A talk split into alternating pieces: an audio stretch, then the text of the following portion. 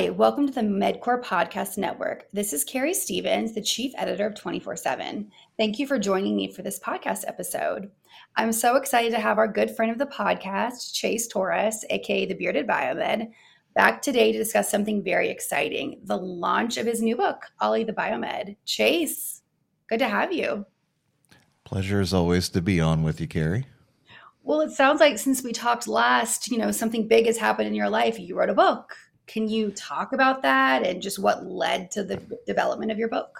Well, the the big change occurred because I got another big change. Um, for anybody that pays attention to anything I do, um, I am on the verge of having my firstborn son, Yay. and uh, that that spawned me getting after you know this project that I've wanted to do for a while. So I've always thought of different avenues that how can we reach people, build awareness, create you know a, an avenue for people to not only learn about the biomed field but possibly gain interest in it.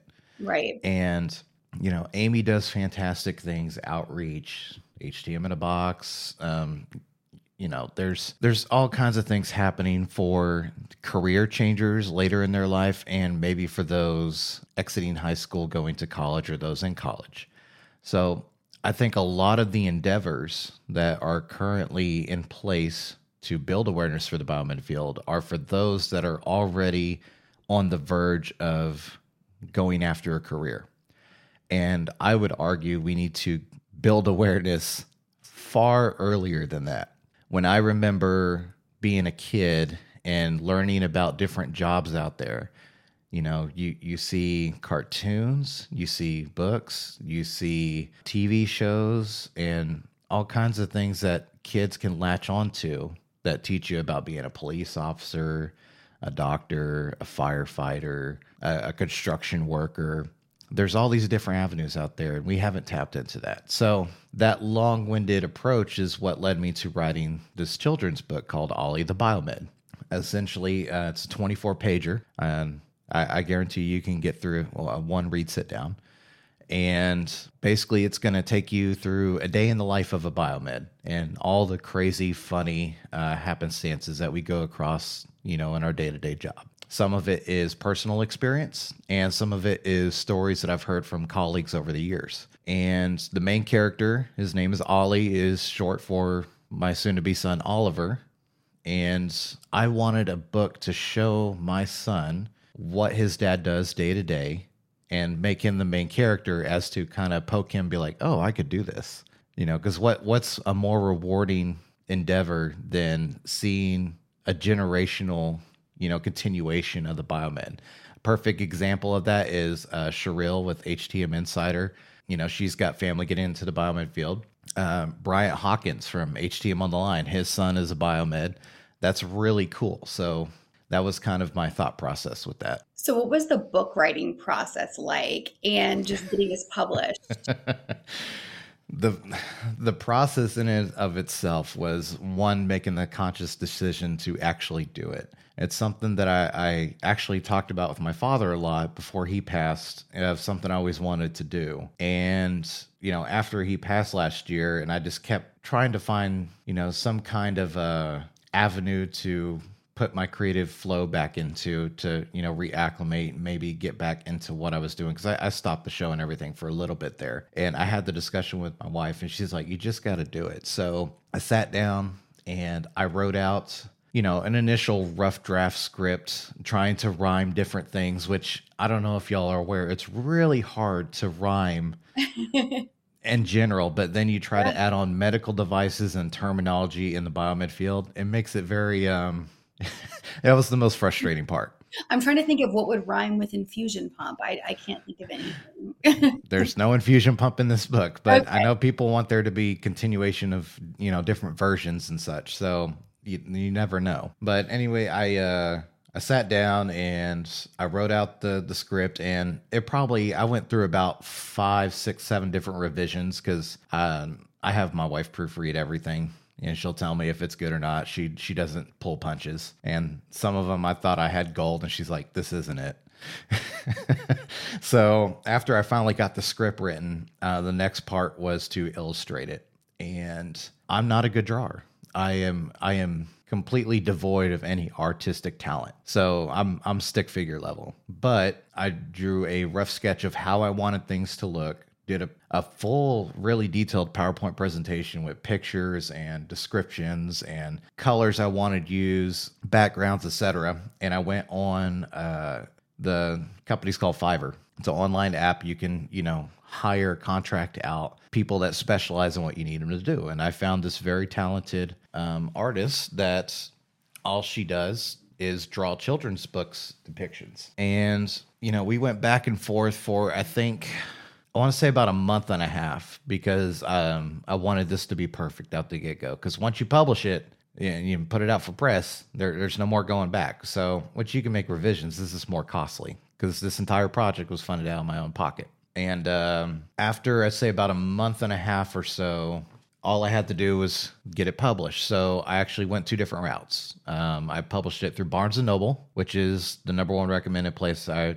would, you know, people should go and get it at, just because that affords me the most money to put forward towards other projects. Um, I've let people know every dollar that goes towards any purchase of this book is going to fund future projects as well. Uh, second place that I did was called Inst- Ingram Spark. And what's interesting about them is they have a international distribution uh, relations chain with over 30,000 retailers worldwide. So what that did was is not only did it put the book in stores across the internet landscape in the United States, but also I've seen the book be purchased in Australia, in Japan, where was it? I think yeah, the UK and of course the US. So I don't get as much money from that one because I am literally giving a 55 to 60% discount to all retailers for them to put it up in their store. So I only make, you know, pennies on the dollar per book sold through that avenue outside of Barnes and Noble.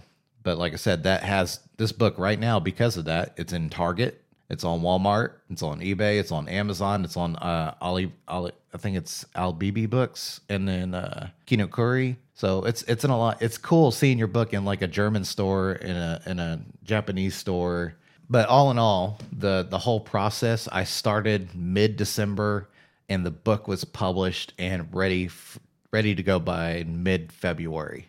Wow, that's so quick. well, I mean.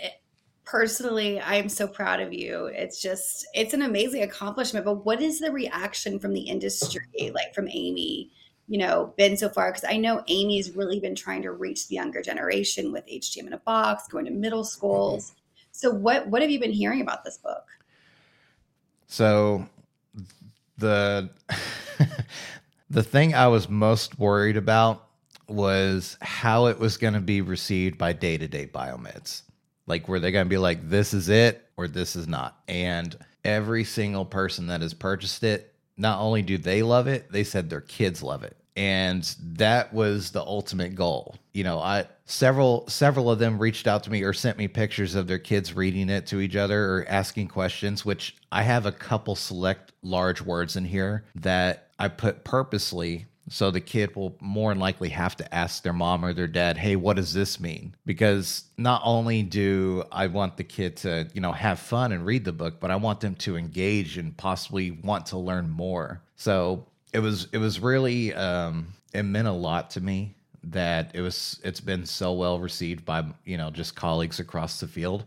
Um, I still have a large endeavor ahead of me just to let the rest of the biomed field know that this is out there now, while I, I am appreciative that every biomed that has purchased it or read it loves it, this isn't just for the biomed. This book's true purpose, true intention is basically to build outreach, to connect with kids out there that have absolutely no clue what we do, or even their parents. This is another bridge builder, another avenue that I hope that this book establishes. So I do have a couple ideas in mind on how I can build that. Um, I've donated some books to uh, Children's Health Hospital. Like I said, I've I did the a show here or there and uh, promoted the book that way. Um, I know AAMI's going to try to help uh, build awareness on that. I know they wrote a story on the book, but I think the best way we can do this is getting this book in libraries, uh, just school programs, uh, maybe the Scholastic Fair, um, I mean, there's there's a lot of different avenues. I've I've submitted the book for a couple of awards as well, uh, some contests to see, you know, if I get some of those because that's another way to build acclimate, you know, accolades for the book and that kind of deal. So uh, this is only the beginning, but so far it's been very well received, which is that's all I could hope for. No, I think it's amazing. And I have um, an almost five year old son who's really into fixing things. So I will personally be buying that the book for my son, and I hope others buy it as well. Um, so, just for a last question, do you have a favorite page? I would love to hear a little excerpt from the book. So, of course, me being the author of the book, I have a lot of favorite pages, but the one that's probably been most received well is because whether we whether we agree for it or not, kids love pee and poop jokes and or gas jokes, if you will. So this has been the best received one, or the one that people point out to me. Anesthesia gas is leaking in the OR room. Ollie the biomed finds a cracked O ring and seals up the fumes. No gas will be passed under his watchful eye, not unless it's contained, because he's a biomed kind of guy. I love it. Well, thank you so much, Chace. This was awesome. We are so proud of you. And it's been so cool to watch your journey um, just to this book. So, and to our listeners, be sure to check out, check back soon on the Med, MedQor Podcast Network for the next episode of the 24 7 podcast. And in the meantime, to catch up with the latest industry news, please check out 24x7mag.com. Until next time, take care.